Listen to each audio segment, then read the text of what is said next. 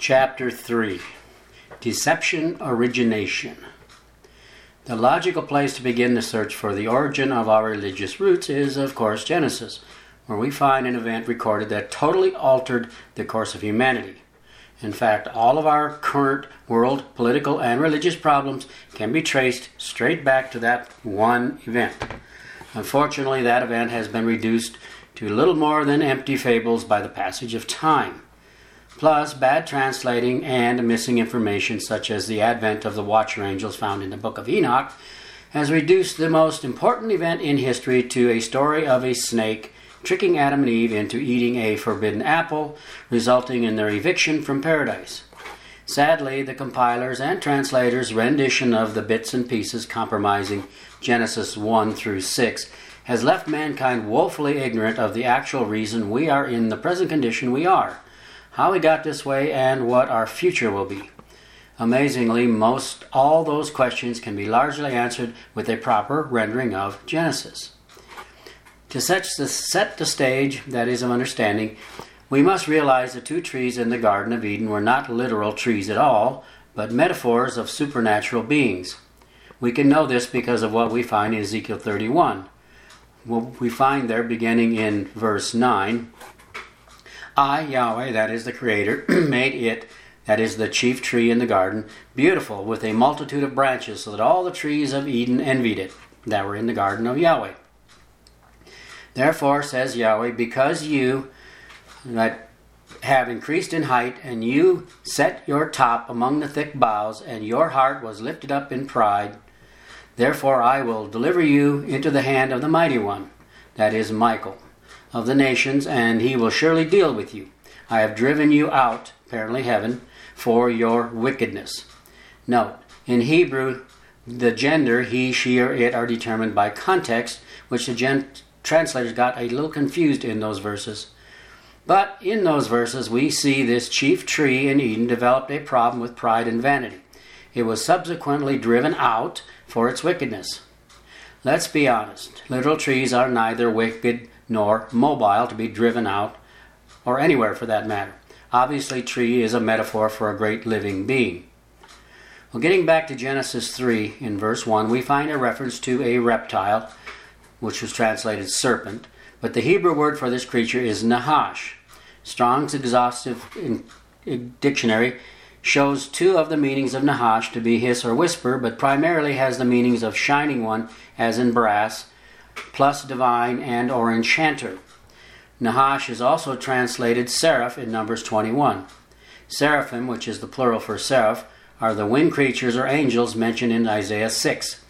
In fact, the Creator's personal entourage were seraphim, also referred to as burning ones. The reason the translators translated Nahash serpent is because of a later connecting of hiss or whisper to the creature. Well, that may work in some passages, but the curse levied upon this Nahash creature shows the rendering of serpent is a grossly improper rendition of Nahash. When we see the Nahash cursed, or at least its proteges, to crawl on its belly, it was a result of the curse, not what it was before. Serpent is what the dragons became, not what they originally were. It says there in Genesis 3:14, "Because you, that is the Nahash, have done this, you are more cursed than every beast of the field, and you shall now eat dust all the days of your life. Again, for the curse that is crawling on its belly to mean anything, it could not have been on its belly before. Plus, Nahash is also a name for seraphim or angels which had both legs and wings. We find backup scriptures for the one in the garden in Revelation 12:3 where it is called serpent of old and fiery red dragon. Plus, we find a perfect description of a flying, fire breathing dragon called Leviathan in Job 41 as well.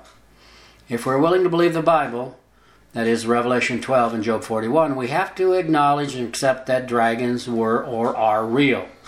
This one, called the tree of the knowledge of good and evil in Genesis, was just that a dragon. Again, just to clarify this, Watcher dragon spirit is not the one that actually lost its wings and legs, but its protege, the physical dragons. All the spirit watcher creatures have physical reflections or type, which in this case of the dragon were cursed to become snakes. Considering this dragon's pride referred to in Ezekiel 28 and 31, you can bet it was sporting a monstrous grudge against the Creator in the garden for its losing the war in heaven and being thrown to earth. Getting back to Genesis 3, before Adam and Eve were coerced into embracing the reptile, that is, its way of life and philosophies, we need to notice the immortal lie the Nahash used to derail or bring death to mankind. We see in verse 3 Eve is quoting Yahweh's command not to eat or partake or even touch the tree of the knowledge of good and evil, lest they die. Ironically, they already had immortality within their grasp, but lost it by partaking of that forbidden tree, that is, the dragon fruit. Bearing in mind the fact that Adam and Eve already had access to immortality, that is, the tree of life, what could that creature possibly have said to coerce them into accepting or embracing death instead? Well, if we pay close attention, we see two things in chapter 3, verses 1 through 5. There it says, Now the Nahash was more cunning than any beast of the field which Yahweh had made. And it said, or spoke to the woman, Has Yahweh indeed said, You shall not eat of every tree of the garden? And the woman said to the Nahash, We may eat of the fruit of the trees of the garden, but the fruit of the tree which is in the midst of the garden, Yahweh said, has said, You shall not eat or partake of, lest, or even touch it, lest you die. And the Nahash said to the woman, You shall not surely die. For God knows that in the day you eat of it, your eyes will be opened, and you will be like God or gods, knowing good and evil. Do you notice the clever way this crafty creature convinced our foreparents it was the Creator Yahweh who was lying, and they were actually they actually possessed immortality already? I call it the immortal lie because, as Adam and Eve discovered, only too late, it was the seraph creature that was lying, not Yahweh. Of course, that immortal lie is t- taken on a slightly new twist in order to justify the fact that everyone is actually dying. After all, is it only a coincidence every major religion on earth agrees on only one thing? That one thing is the immortal lie first delivered in the garden, perpetuated by all religions to this day, only now called the immortal soul.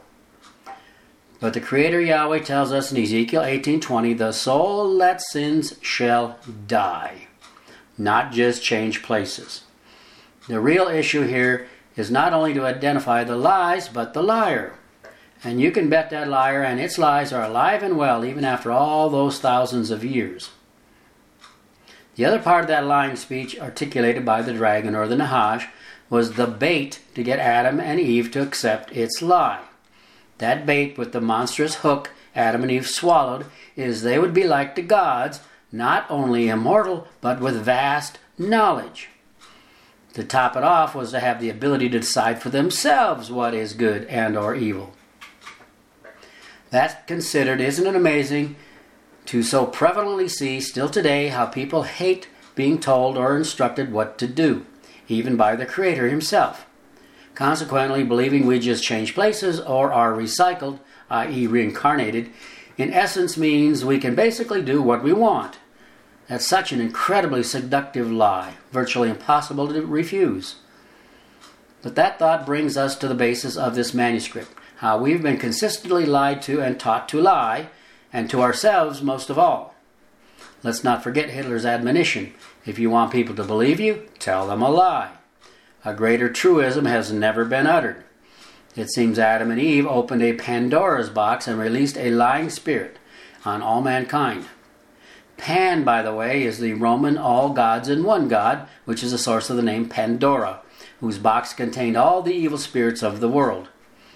With that in mind, a very interesting statement is found in the New Testament in 2 Thessalonians 2:10, where it says, "And with all unrighteous deception among those who perish, because they did not receive the love of the truth that they might be saved, and for this reason God will send them strong delusion that they should believe the lie. A 6th century BC general named Sun Tzu wrote a handbook on war called The Art of War. His most quoted advice was keep your friends close, but your enemies closer. What that means is if we don't know who our enemy is or what they're doing, we've already lost a battle, if not the war. That's such important advice. A subject more fully addressed in the Grand Transdimensional Illusion, a must read in my humble opinion. If we're to understand anything of what is happening all around us. Again, the chief strength of an adversary is to keep their identity and their agenda secret from those they intend to conquer, exactly as they did to conquer the world using their crown virus. Because we as a nation didn't keep our enemies close, we lost knowledge of who they are and their agenda, and the battle to keep our freedoms was lost.